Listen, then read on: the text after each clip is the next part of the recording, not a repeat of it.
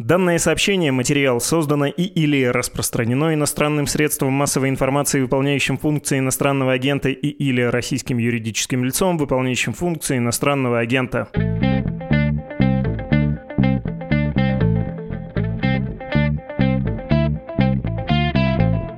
Здравствуйте, вы слушаете подкаст «Что случилось?», о новостях, которые долго остаются важными. У микрофона Владислав Горин, бывший ведущий Екатеринбургского телеканала Е Т В и радиостанции «Эхо Москвы» в Екатеринбурге, ныне закрытой, как все эхо. И рад вам представить Дмитрий Москвин, политолог, кандидат политических наук из Екатеринбурга. Дим, привет. Да, всем добрый день. Сперва повод, потом обязательное объяснение, как хотелось бы построить разговор, как объяснить слушателям, что происходит с Ройзманом и как он к этому пришел, кто он вообще такой. При этом я постараюсь не сбиваться на уральский диалект, не в смысле виходка, своротка, шаньга, а в смысловом плане. Итак, повод. Бывший мэр Екатеринбурга Евгений Ройзман был задержан сегодня, двадцать четвёртого августа две тысячи двадцать второго года, у себя дома в Екатеринбурге. Сам он сказал журналистам, когда его под руки вели сотрудники, что это часть первая статьи двести восемьдесят точка три Уголовного кодекса Р Ф. Это то, что называется по-народному дискредитация армии.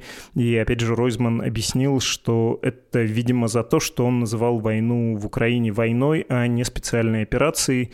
Почему это значимо? Ну, конечно, Ройзман – популярный политик из большого, важного российского города, известный на национальном уровне, не только на городском или региональном. Он избирался в сравнительно тяжелые с точки зрения политического плюрализма времена, и это было не так давно. Он один из последних, может быть, последний большой, известный, не уехавший политик, который оказался за решеткой. До него был таким Илья Яшин, да, последний, вот, сравнимый по значимости. Признан в России, кстати говоря, физлицом и иноагентом. Я хочу предложить слушателям следующий разговор по примерно такой теме про Евгения Ройзмана. О Ройзмане есть мифы. Он сам человек-мем, буквально герой и генератор интернет-шуток, фигура, которой многие симпатизируют, не особенно понимая, кто он и что он, а доверяясь бренду. При таком дефиците политиков в стране это, в общем, понятно. Редкая птица, сколько-то заметная фигура, к тому же он сам лично высокий, красивый, статный, харизматичный, ведет себя как-то правильно, надежно.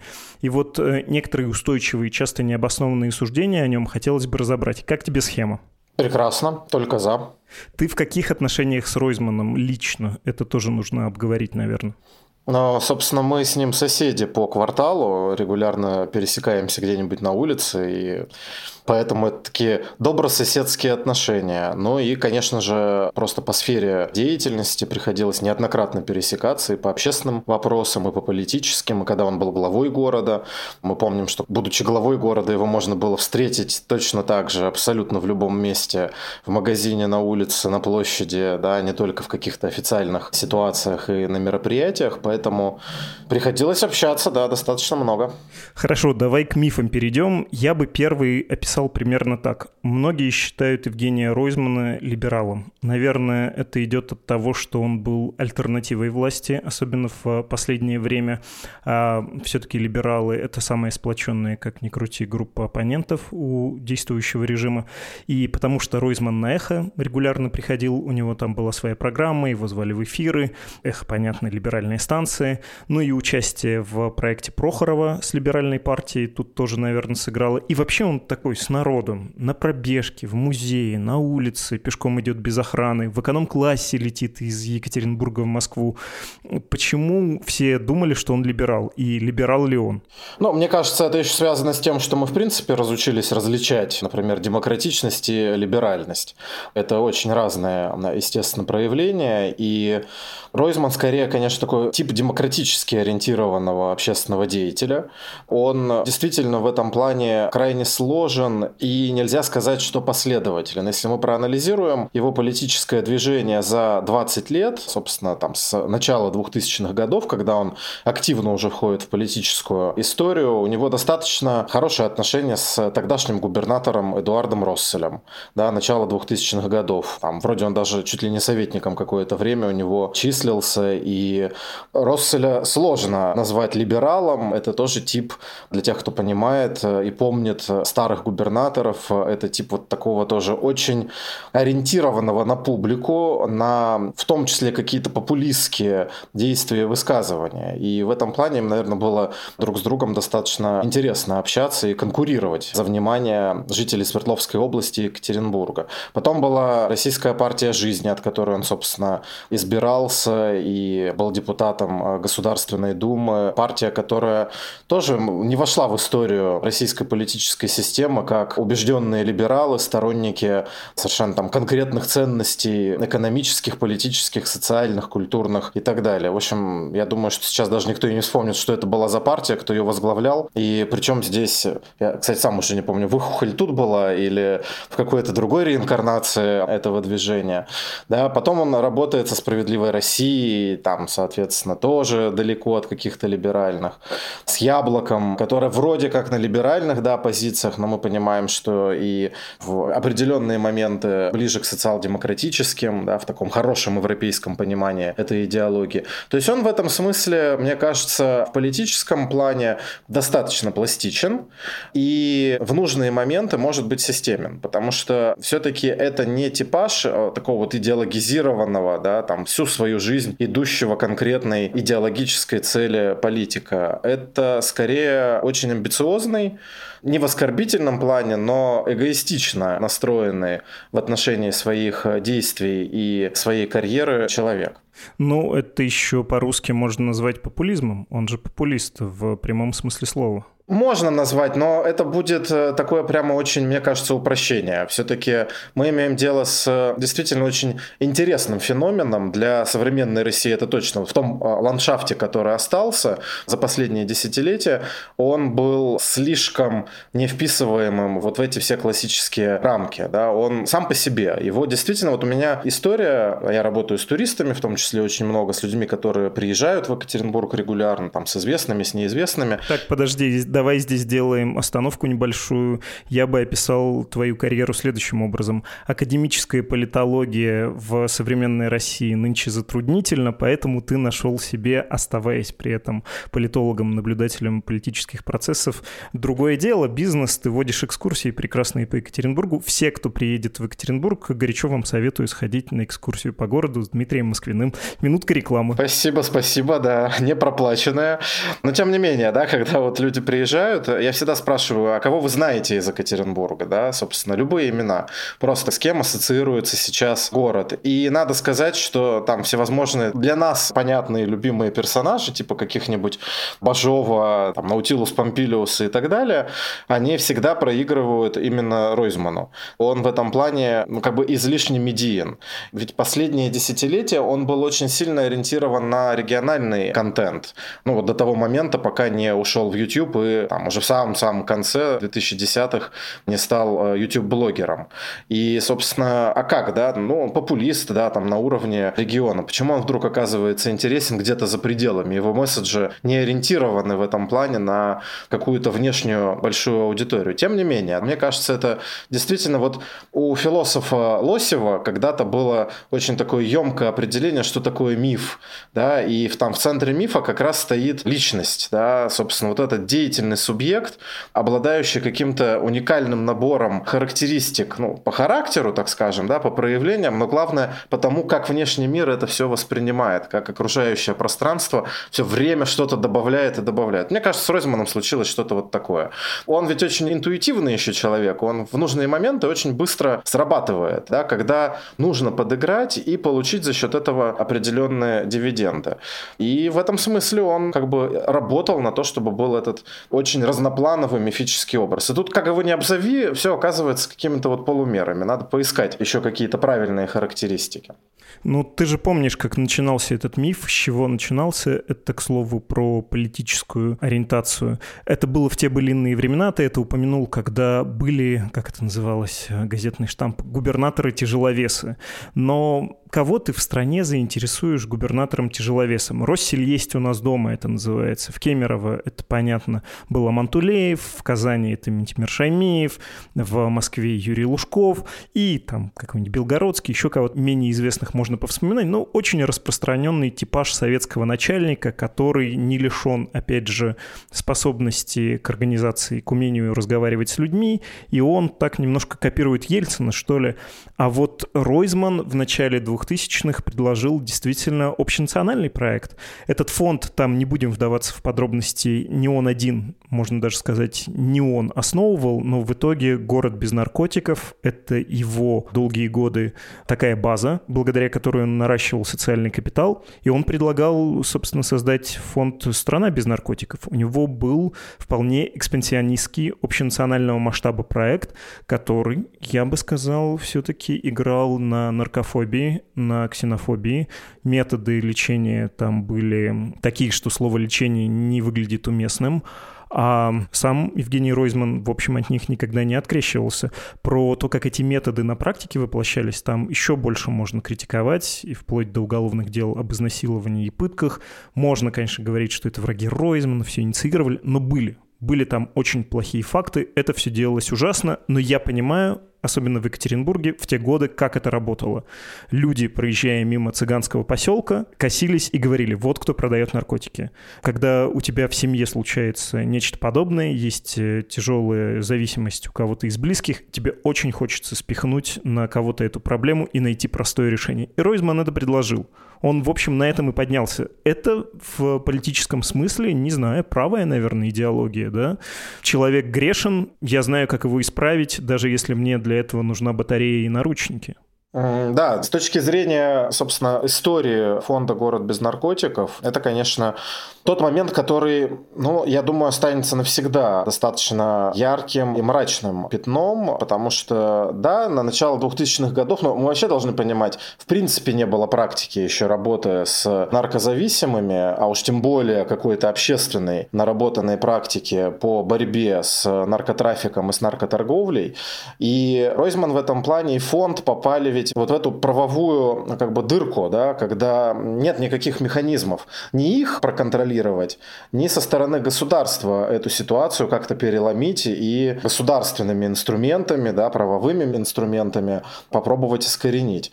И точно так же, собственно, и то, что потом, когда стали вскрываться эти факты и появлялись все больше и больше свидетелей, рассказывающих о том, как выглядят пункты реабилитации, что происходит с реабилитируемыми. Там ведь тоже дальше все происходило очень странно, да, там родители многие приходили и говорили, что да, как бы вот там приковывали, но мы только этому рады, потому что вот он теперь излечился, да, то есть, собственно, где, как говорится, тогда были те пострадавшие, да, кто там испытывают, не знаю, по пятнадцать-двадцать лет до сих пор травму и, соответственно, ни разу не обратились в правоохранительные органы и не попробовали довести это дело до суда. Ну, собственно, да, и фонд, и Ройзман в этом плане, вот я же говорю, он как бы умеет адаптироваться. Вот они прямо прощупали, где вот эта лакуна в правовой сфере, и очень четко туда сработали. С точки зрения, опять же, там популизма и так далее, ну, конечно, да, это была мощная пиар-компания в том числе, да, там только-только появляется живой журнал, и там, соответственно, начинают транслироваться вот эти вот тексты Евгения Вадимовича и про сами операции, про встречи с разными людьми, про то, как приходят, плачут там родители или родственники, друзья, которых ограбили наркоманы. Это, конечно, все было абсолютно беспрецедентно. Это, конечно, цепляло, это не оставляло равнодушным. Это писалось, надо сказать, ведь очень хорошим еще языком, доступным абсолютно для всех. Да, это народный был язык, не сленговый, хотя с элементами, но большей частью еще и литературный. Поэтому невозможно было не поддаться, по крайней мере, интересу. Не то, что по обаянию, но вот именно какому-то интересу, как вообще все это выглядит. И опять же, это, да, пиар был такой мифотворческий, мы это прекрасно понимаем, любой пиар такой. И когда это стало расходиться с реальностью, как всегда с Ройзманом, тут же появились те, кто сказали: нет, такого быть не может, это клевета, и те, кто: нет, это все так, вы ничего не понимаете. И это его всегда ведь сопровождает, да, что всегда есть лагерь тех, кто верит, несмотря ни на что, да, на любые обстоятельства, они будут говорить: он не виноват, он ни при чем, его подставили. И всегда будет лагерь тех, кто его будет критиковать. Поэтому, да, это такая страница, опять же, не скажу, что популистская, но если говорить о правой идеологии, действительно, очень интересно было наблюдать, что когда он стал мэром города Екатеринбурга в две тысячи тринадцатом году, он ведь сильно стал меняться в публичном пространстве. Мне очень запомнилось, как он однажды, как глава города, пришел на первое сентября в самую проблемную школу Екатеринбурга, где семьдесят пять, по-моему, процентов учеников – это дети, приехавших в Россию из стран Центральной Азии. И, в общем-то, это одна из самых проблемных вообще школ для города, потому что там непонятно, как выстроить взаимодействие, учителя не готовы. Это вызывает очень много напряжения. Тем не менее, он приехал, он общался, говорил с детьми и выстраивал вполне хорошую, позитивную картину и повестку. Пиарился? Ну, возможно. Искренне подходил? Ну, хочется верить. Но вот это как-то демонстрировало, что он уходит от однозначных оценок, когда он абсолютно всех иммигрантов из стран Центральной Азии клеймил не очень хорошими словами, скажем так. Да, это школа в чем-то вроде московского Преображенского района. Рядом большой рынок, каким был Черкизовский рынок в Москве. На сортировке называется Таганский ряд. Не спрашивайте, почему Таганский ряд, никакой там Таганки нет. И там действительно много детей, которые из семей тех, кто на этом рынке работает. И Ройзман действительно там пожимал, как взрослым, руки школьникам, разговаривал с ними как с равными. И смешно вспомнить, как-то мы зашли в книжный магазин Петровский в Ельцин-центре в Екатеринбурге. Навстречу выходит Ройзман, а у меня был ребенок лет двух, он только научился ходить. И я говорю Ройзману «здравствуйте», он говорит «здравствуйте». И он обычно в таких случаях, если ты его видишь на улице или идешь с ним как-то разговариваешь, ты понимаешь, что он, даже если не узнает человека, он делает все, чтобы создать впечатление, что он тебя помнит. Ну и он пожимает руку мне, и потом совершенно как тоже как на равных моему двухлетнему сыну, и я тогда что-то как-то так поразился, думаю, а настолько это у него работает, настолько доведено до автоматизма, что даже с двухлеткой он общается как с потенциальным избирателем. Да, этого не отнять. Демократизма при отсутствии либерализма зафиксировали. Ты начал немножко говорить про его мэрство. Давай обсудим еще один миф. Я бы его описал двумя словами. Народный мэр. Я бы начал со слова «мэр», особенно москвичам. С ними бесполезно разговаривать. Они забывают это тут же. У них в голове клише имени Лужкова и Собянина, что вот есть мэр с полномочиями, который станции метро по дюжине в год открывает, и вообще полноправный хозяин в городе. Мало кто из жителей обеих столиц вообще помнит, что есть местное какое-то самоуправление, что страна вообще поделена на регионы и муниципалитеты, и только в Москве и в Петербурге мэр, там, глава города, губернатор-региональный руководитель вообще-то, а не муниципальный. И это же автоматически перекладывает на Екатеринбург, а там ситуация мало того, что связана со спецификой местного самоуправления, так еще и полномочий было очень мало у Ройзмана с тринадцатого по восемнадцатый год. Можешь рассказать, каким он был мэром формально, чего он мог сделать-то вообще на своей должности по штатному расписанию, по уставу, точнее, города? Да, но тут надо все-таки пару тогда предуведомлений, да, надо понимать, что Екатеринбург Екатеринбург и Свердловская область до недавнего времени, наверное, были, ну, в числе последних регионов страны, где очень жестко шло противостояние города и области. Оно могло затихать, могло быть очень ярким, там, фонтанирующим, просто потрясающими политтехнологическими решениями, но, тем не менее, это была жесткая конфронтация. И в том числе из-за этой конфронтации было принято решение навязать Екатеринбургу так называемую двухглавую систему управления. С две тысячи десятого года по две тысячи восемнадцатый в городе было формально два руководителя с абсолютно противоположными, просто полярными наборами полномочий. То есть был глава города Екатеринбурга-председатель городской думы, которого можно было избирать напрямую на всенародном голосовании, но который при этом не обладал никакими полномочиями в плане управления бюджетом. Он не мог никоим образом повлиять влиять на любые хозяйственные вопросы. Он мог ленточки резать, председательствовать в Думе, там, передавать микрофон, грубо говоря, как бы представительствовать на официальных мероприятиях, если позовут. И, соответственно, это все, что у него было. Это даже меньше, чем у английской королевы. А с точки зрения второй главы, это глава администрации, или его неформально называли сити-менеджер. Он назначался, соответственно, городской думой и не был подотчетен никакому там избирателю, народу или кому-то еще, но обладал полным набором полномочий для того, чтобы влиять на все бюджетные процессы, на распределение средств, на заключение контрактов, на все-все-все финансовые вопросы. Ну и, собственно, он глава администрации, то есть под ним все чиновники муниципальной сферы управления. И вот Ройзман избирается именно на должность главы города Екатеринбурга, то есть без каких-либо полномочий.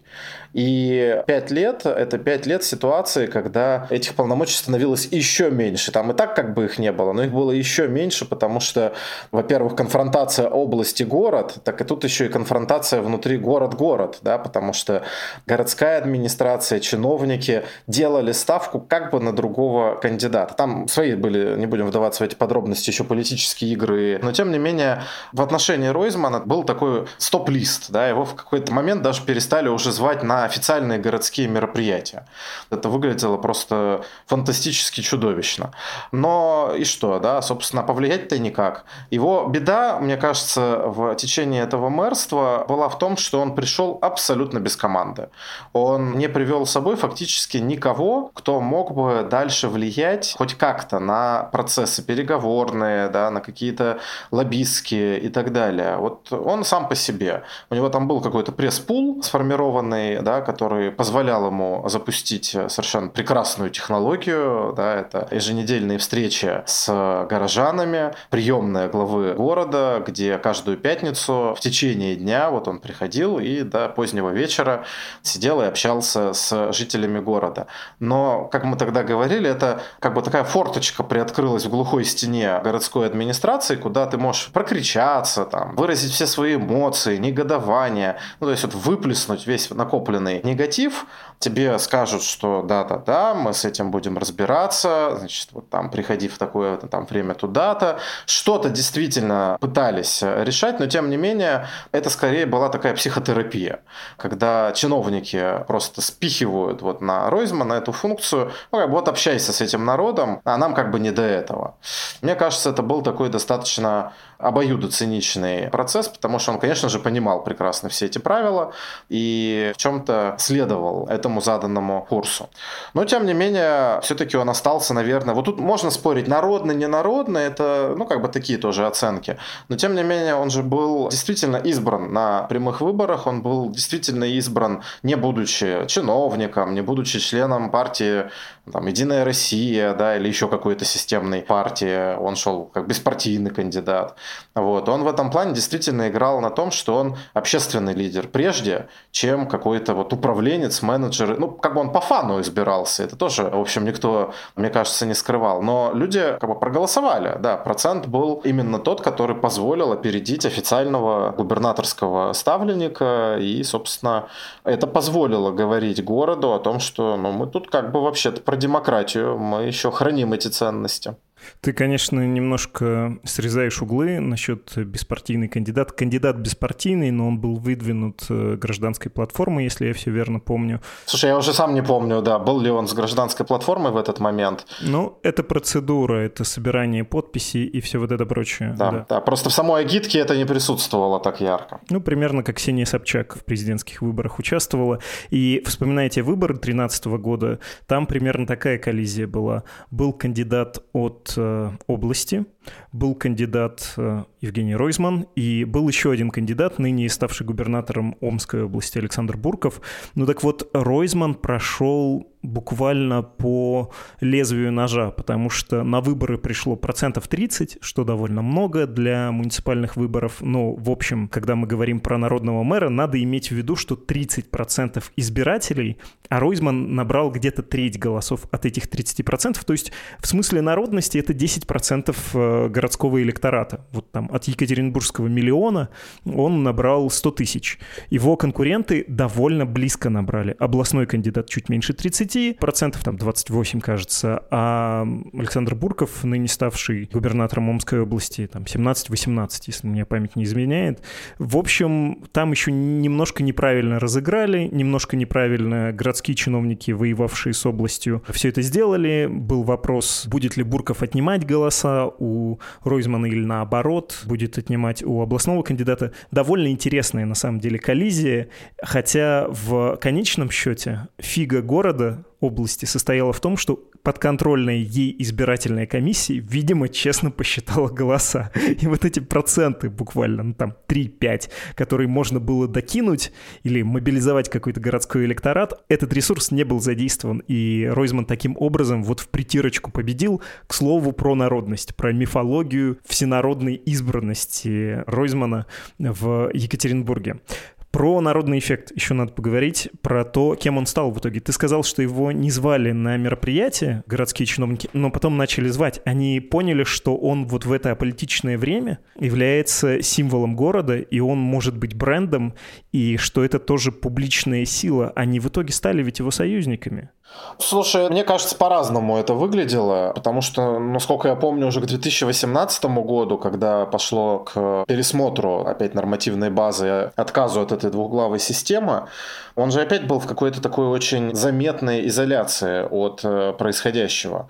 Да? То есть вот я просто как раз вот по этим последним месяцам помню, что там уже, видимо, его эмоционально тоже переполнило, что действительно происходят какие-то официальные мероприятия, его даже не извещают о том, что ему там надо присутствовать как главе города. То есть это политические игры, да, тоже. Еще раз говорю, э, город-администрация, а она была в этот момент все-таки излишне политизированной, да, по наследию от девяностых годов, с политтехнологами, там, значит, со всеми большими стратегическими инициативами и проектами, она умело манипулировала и Ройзманом, и горожанином, и избирателем, выстраивая в разные периоды нужные ей конфигурации. А ему в силу ну, отсутствия да, большой политической платформы, на которую он мог бы опираться, было невозможно диктовать какие-то свои условия.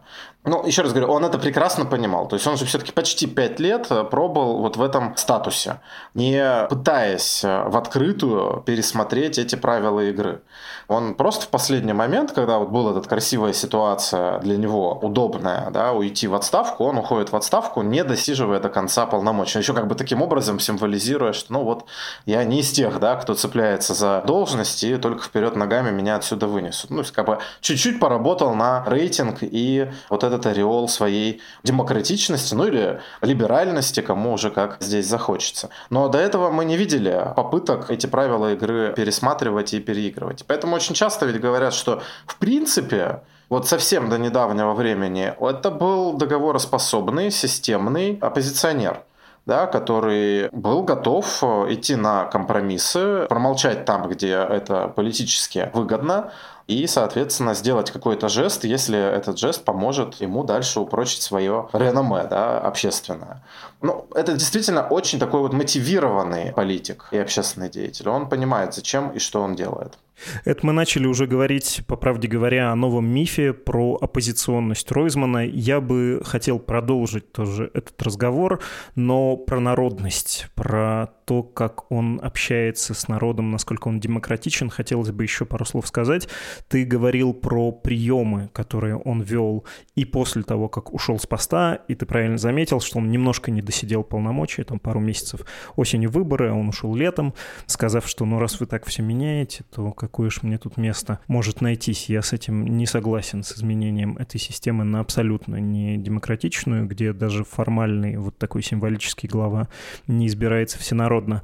Он, когда вел приемы свои, ставшие уже знаменитыми, и передача на Эхе называлась «Личный прием», это же политтехнологически была палка о двух концах. Опять же, немногие, наверное, про это знают, особенно если судят по Ройзману, по его Ютубу или эфирам на той самой радиостанции, но те, кто приходил к нему лично, они, в общем-то, уходили разочарованными. У него не было гигантского мешка денег, хотя были знакомые бизнесмены, которые готовы были, да, включиться в какие-то благотворительные проекты, помогать конкретным людям. Или он там мог позвонить, к слову, об оппозиционности как бы не своему подчиненному, в администрацию, да, не в аппарат свой личный маленький, а вот в эту большую администрацию, исполнительную власть, и сказать: слушайте, Михаил Михайлович, можете помочь? Человек ко мне пришел. Это как-то делалось, но это не было чудом. И поскольку вот этот миф разрушался от столкновения с жизнью, это действовало отрицательно на его рейтинг, по правде говоря. Ну, то есть народная молва, вот это сарафанное радио передавало, что он, оказывается, не волшебник. Но при этом, когда он об этом рассказывал в соцсетях, чаще это действовало в Москве, чем дальше, тем лучше, да, это наоборот наращивало его рейтинг. Был же такой эффект, что эти личные приемы были амбивалентны? Ну, это наверняка, конечно. И э, по социальным сетям можно было тоже очень легко уже отследить в десятых годах, не так давно. Но я еще раз, э, вот мне нравится это слово, э, психотерапевтический эффект. То есть мне кажется, это важная все-таки была история для города, а далеко не в каждом городе России, э, тем более в миллионнике, да, есть человек, который готов один день полностью посвятить встречам с ну, совершенно разными людьми. Да. Это не обязательно же, что там приходят бизнесмены, которые пытаются пролоббировать какие-то свои идеи. Это как раз наоборот, как правило, люди с очень простой жизнью, да, с какими-то очень простыми жизненными ситуациями, которых никогда в жизни не примет никакой серьезный человек. Да, он не будет тратить время, выясняя, что там, значит, вот случилось на уровне семьи, соседей или чего-то еще. Кто-то с этими людьми должен все-таки разговаривать и в какие-то моменты, наверное, им помогать. Был момент, когда его называли Робин Гудом, собственно, что вот прямо вот такой вот добрый, но разбойник все-таки, да, который что-то готов сделать во благо людей, но при этом не потеряв в том числе и свои собственные цели, и своего интереса. Так что, ну, было и было, да, по крайней мере, это нам дало ведь и очень много еще такого литературного формата, да, несколько книжек издано. Тоже, в общем, мне кажется, это очень очень хорошо для города, собранные, пусть немного литературные, мне кажется, там хорошая такая литературная обработка каждый раз, конечно, этих рассказов, но тем не менее, я уже здесь как исследователь города, да, так смотрю с перспективы, что там спустя сколько-то десятилетий читать это будет, это просто антропологические зарисовки, да, что здесь вообще происходило, что за люди жили, что у них было в головах, какие ценности и интересы. Хотя вот одна из книжек, я как раз ее тут положил перед собой, сейчас смотрю, она же называется, как она вообще амбициозно, Ройзман, икона и человек.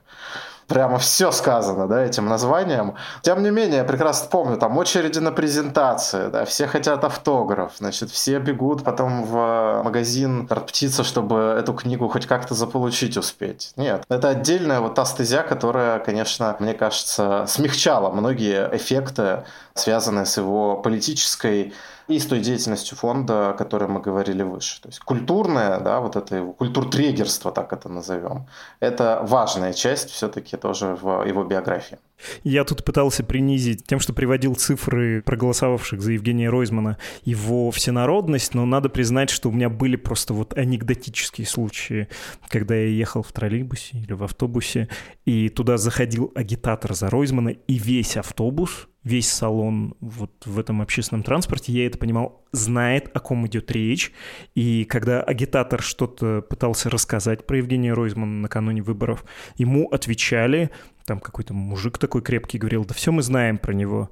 А вы знаете, что он еще книги исторические пишет, что у него есть музей? Знаем, но это не он, а его жена, ответил этот мужик. И я подумал, господи, вот ну в моем родном городе, в Перми, где я жил до этого, такое представить себе было нельзя, чтобы прям была какая-то сложная жизнь, за кандидатами следили, про кого-то знали, что у него еще и жена тоже не чужда студий исторических и культурологических.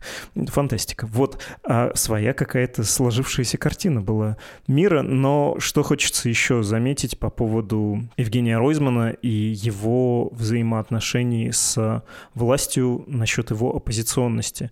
То, о чем ты говорил, он ведь часто использовал свое положение, да, оно было формальным, как у Ильи Яшина в Красносельском округе Москвы, но что-то додавало. Он мог договариваться, например, по поводу задержаний на митингах. Я хорошо помню, что в Екатеринбурге сначала меньше задерживали, а когда были очень непривычные для города возмутительные задержания, в том числе журналистов, эм вэ дэ, в том числе благодаря Ройзману, отыгрывало это и даже перед журналистами, кажется, извинялась. Трудно себе представить такое в Москве. Вот эта его конформность, умение играть по правилам, оно в обе стороны работало, да ведь? Ну, это без сомнения, конечно. И вот у меня есть другой пример, он чуть-чуть, может, там политически по градусу послабее, но тем не менее, в две тысячи семнадцатом году, когда, помнишь, у нас была история с прудом, значит, с попыткой построить на пруду храм, там ведь тоже очень бросалось в глаза, как он, будучи главой города, значит, вот встраивается в эту... Как бы, типа бесконфликтную ситуацию, говоря о том, что вот он знает этих олигархов, которые планируют, что они хорошие мужики, прям дословно цитирую, что надо им разрешить это сделать, потому что они там благо много городу приносят, там меценаты, да, спонсоры, поддерживают социалку, в общем, крутые мужики. И потом э, как бы он видит, да, что происходит в течение полугода две тысячи семнадцатого года, как нарастает общественное негодование, да, и уже к сентябрю выходит ходит несколько тысяч на несанкционированную акцию протеста. И вот я хорошо запомнил, это был День города в две тысячи семнадцатом году, и мы делали такую акцию, она называлась «Музей городского пруда». Она проходила прямо в эпицентре празднования на набережной. Через нас шли какие-то безумные там эти десятки, сотни тысяч горожан, и мы прямо вот захватили место. И он пришел в самом начале, когда только все началось. Он каким-то образом знал, видимо, там где-то что-то прочитал, мы его специально не звали, вот, он э, завернул на нашу площадку, все посмотрел, поговорил, покивал, и знаешь, что потом хорошо сработало? Когда пришли через какое-то время полицейские, мы им стали показывать фотографии, что типа вы что, хотите разогнать мероприятие, которое только что открывал глава города Екатеринбурга? И у них пропадали аргументы в этот момент, потому что это действительно все равно, как бы понимали, тогда еще все-таки чуть-чуть вегетарианские были времена, что медийно от этого будет выхлоп чудовищный, если они нас разгонят. Но это могло срабатывать вот таким образом. То есть действительно, да, вот он за счет уже чрезмерной медийной раскрученности и узнаваемости, он, конечно, видимо, и силовиков мог вот таким образом чуть-чуть, да, но подсдерживать. Ну и просто, да, он, ну, он же все-таки как общественный деятель, как человек, очень много общающийся вот с простыми людьми, он говорит на их языке. И как с силовиками говорить, он тоже прекрасно понимает, что там за парни и какими словами надо чуть-чуть подвергнуть сомнению их позицию. Но это, знаешь, еще екатеринбургские реалии. То есть то, что тут силовики практически никогда не разгоняли митинги до последнего буквально там полутора-двух лет, но это наша тоже особая специфика. Не заслуга Ройзмана, а заслуга, скажем, скорее совсем других времен и выстраивание очень специфического политического режима в регионе еще во времена Эдуарда Росселя. Но это еще к тому, что он свои формальные полномочия смог наполнить смыслом и говорить от всего города, и город против этого не возражал, и когда он говорил с полицейскими и с кем-то еще, он представлял собой действительно избирателей. Вот этот демократический механизм сработал просто как по учебнику.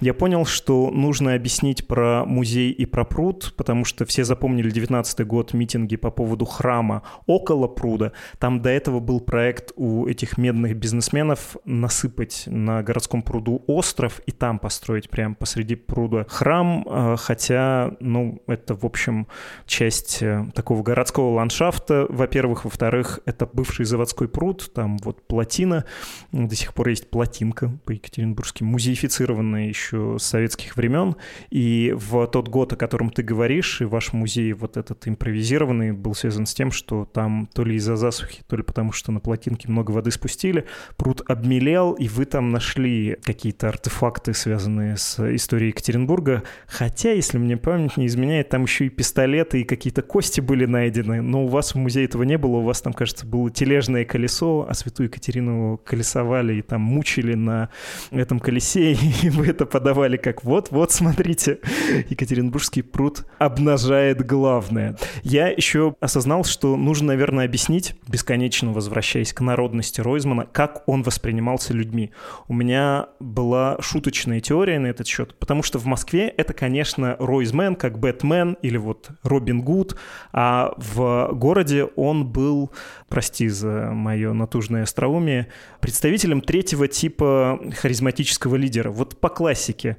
Может быть, лидер-отец, что нам говорит, да, историография, как, например, Иосиф Сталин. Может быть, харизматический лидер-муж, как Адольф Гитлер. А про Ройзмана я шутил, что его тип — это сын.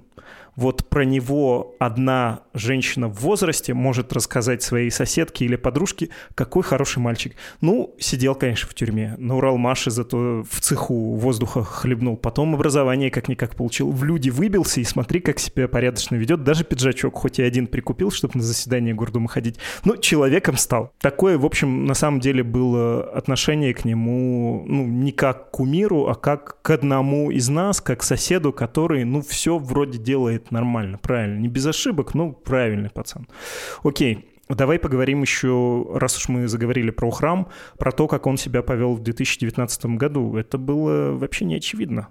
Знаешь, я уже начинаю забывать вообще, как он себя повел, потому что ведь он, уйдя с поста мэра, он моментально отказался от какой-то локальной повестки. То есть это тоже было такое удивительное преображение, когда он так раз и, ну, все, теперь федеральная блогерская какая-то, да, комментаторская позиция, а что здесь в городе, в регионе, значит, я в это не лезу, меня это не интересует, я на это не буду ни выступать, ни интервью давать, ни делать каких-то высказываний. Поэтому по две тысячи девятнадцатому году, вот я честно, даже вот уже не помню, чтобы он как-то ярко себя прямо проявил, по крайней мере, все, что касалось нарастания протеста в течение весны две тысячи девятнадцатого года перед событиями в сквере. Это была фигура умолчания, его невозможно было вытянуть. А потом вроде он приходил на территорию сквера, то есть как бы вроде консолидировался, но при этом забор в пруд он не скидывал, да, он не был в числе непосредственно там активистов, которые прямо вот демонстрируют несогласие с тем, что их ломают через колено, да, и пытаются навязать совершенно ненужные никому решения. А в том-то и дело, что он пришел, посмотрел на ОМОН, или там еще были эти крепкие товарищи, ОМОНа еще не было, посмотрел на протестующих, не дал ни одного интервью, его как-то так в проброс фотографировали, и потом заявления были, ну, скорее такие примирительные, но звучало это так, как будто он скорее на стороне предпринимателей-меценатов, инициаторов строительства храма, чем на народной стороне. Это все тоже, к слову, про миф об оппозиционности, но ты еще перешел, я бы сказал, что это последний миф, на последнюю тему, которую хотелось бы с тобой обсудить, миф о том, что Ройзман, он из глубинной России. Есть вообще такой очень противный, очень снобский, очень колониальный московский миф про некую настоящую коренную Россию, в которой вот там или сермяжная правда, или во мгле ходит какая-то угроза. И я это слышать не могу, меня все время от вот этого дуни-смирновского подхода мурашки такие нехорошие идут по коже, и я думаю, ну, блин, ну вот ну, лучше помолчите. Зачем так смотреть на свою родную страну? Ройзман тоже является как будто бы частью вот этого мифа, что в России, в глубинной, что-то такое бродит, и вот он нам про нее сейчас что-то расскажет. А он наоборот. Его авторитет в городе во многом подкрепляется общенациональной известностью, тем, что он и в Москве свой парень, что он и в столице чего-то дозначит. Можешь объяснить с екатеринбургской точки зрения, как это выглядит? Нет, конечно, мне кажется, никогда в Екатеринбурге его не воспринимали как вот представителя глубинного народа, что вот он там вот мужик от Сахи. Вот, нет, ни в коем разе. Более того, мы это еще не упоминали, но ведь был момент, когда предвыборная кампания Ройзмана в Госдуму, вот только дай бог памяти, это был две тысячи восьмой - две тысячи третий год, она стала обрастать еще ведь антисемитскими высказываниями в его адрес. И, в общем-то, это прям по городу, мне кажется, это очень сильно сыграло еще на упрочение его образа, потому что все-таки мы в городе, где очень не любят именно вот такого публичного проявления ксенофобии, она может быть бытовой, она может быть где-то там спрятана глубоко, но когда она становится вот как бы публичной, да, город изначально всегда был многосоставным, здесь все собраны, этносы, религии, культуры, нации и так далее. Поэтому нет, у него орел в этом плане скорее, ну, вот такого парня с Уралмаша, и он на этом всегда очень хорошо играл. Он прекрасно, кстати, понимал, он же все-таки очень много занимался уральской историей, он понимал уральскую и понимает уральскую идентичность, какие-то определенные механизмы внутренние, он на них классно играет. Он такой чистый уралец, это вот не надо тут, уральцы это тоже не глубинный народ российский, мы тут, в общем, имеем тоже свою специфику. Вот, и он этим хорошо пользовался, как когда-то вот в характере Ельцина, да, закрепились такие черты вот такого уральского медведя, да, вот здесь тоже такой вот слегка гоповатый, но при этом с каким-то вот этим интеллектуальным, да еще и поэт, да, еще и с художниками дружат. Вот. В общем, вот это такой образ был очень любопытный, и мне кажется, это, может быть, и пробуждало к нему интерес со стороны всех, ну, потому что вот-вот вроде, ну, где, да, у нас гопник с Уралмаша, чтобы он стихи писал, да, господи, никогда в жизни, чтобы к нему Макаревич там приехал, тоже никогда в жизни, а тут раз, и вот все понеслось.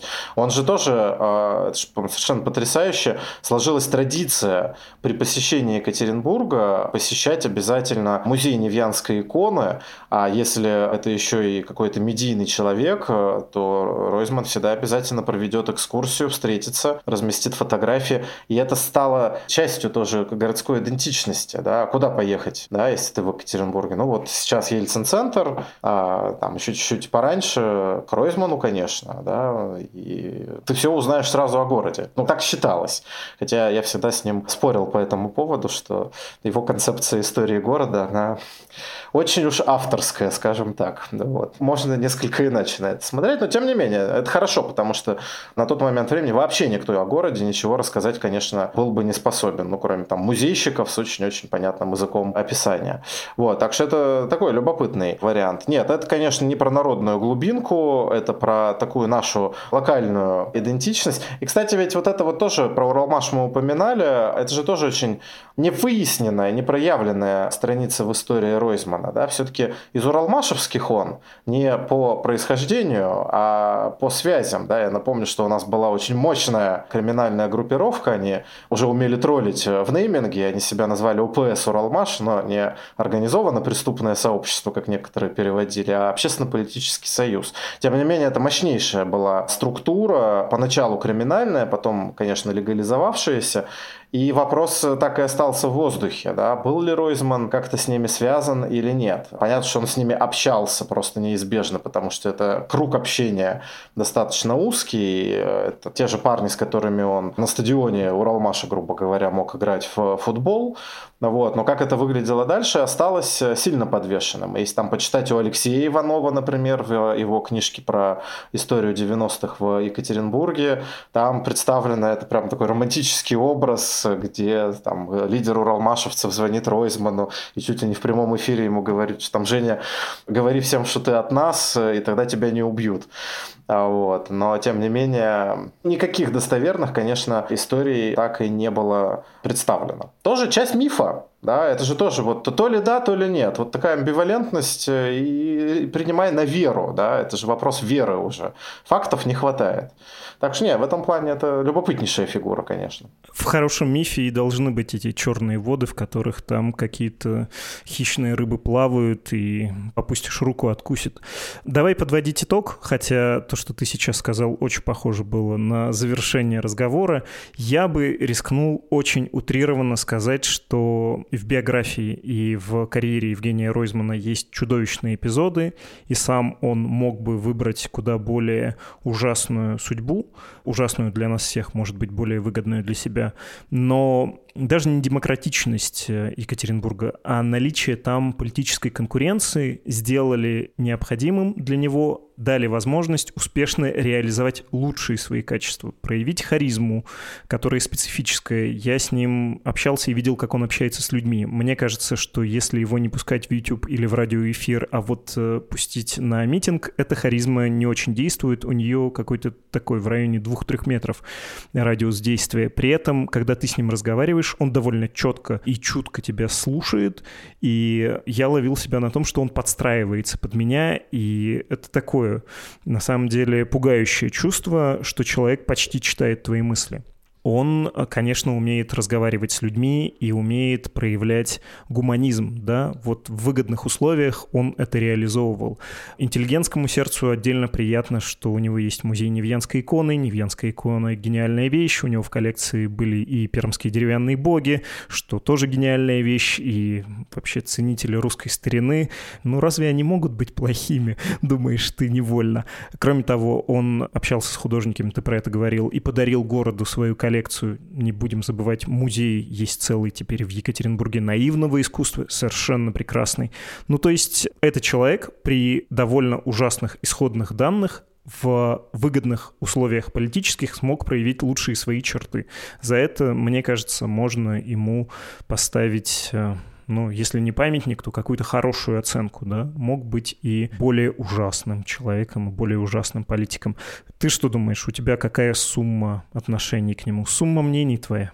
Но мы практически не говорили о первых годах его, так скажем, официальной биографии, о последних годах. Да? Это ведь действительно как бы два полюса. В начале восьмидесятых он сидит по криминальным статьям, по уголовным статьям, а, соответственно, в конце, да, двухтысячных он в такой как бы радикальной позиции, ну, то есть вот это вот его такая демонстративная упертость, да, все как бы рушится, все меняется, но он продолжает как бы упорствовать. И опять же подходит примерно к тому же самому, да, то есть сегодняшние вот эти все события, вновь тюрьма, зона слишком сильно маячат, но здесь-то он это все ведь прекрасно осознает, да, это тоже то, что войдет в историю, что вот был человек в эту эпоху, да, скажут историки какого-то далекого будущего, который вот как бы всех пережил, да, всех переигрывал, и при этом вот показывал, что возможен путь другой, да, возможен вот этот демократизм в условиях, когда все вокруг говорили там какие-то режимы, да, авторитаризмы, тоталитаризмы,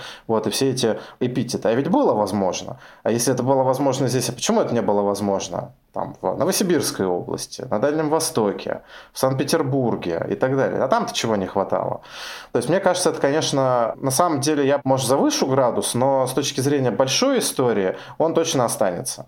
Так или иначе, может, одной строчкой в учебнике, но мелькнет просто потому, что он для этого сделал все, что только возможно. Вот. И я думаю, еще успеет сделать все-таки. Не надо его списывать. Человек еще молодой по нынешним меркам. Спасибо тебе огромное, Дима. Фамилия у тебя, конечно, какая-то... Совсем не уральская. Метропольская, да, но тем не менее. Дмитрий Москвин из Екатеринбурга, несмотря на нейминг. Спасибо.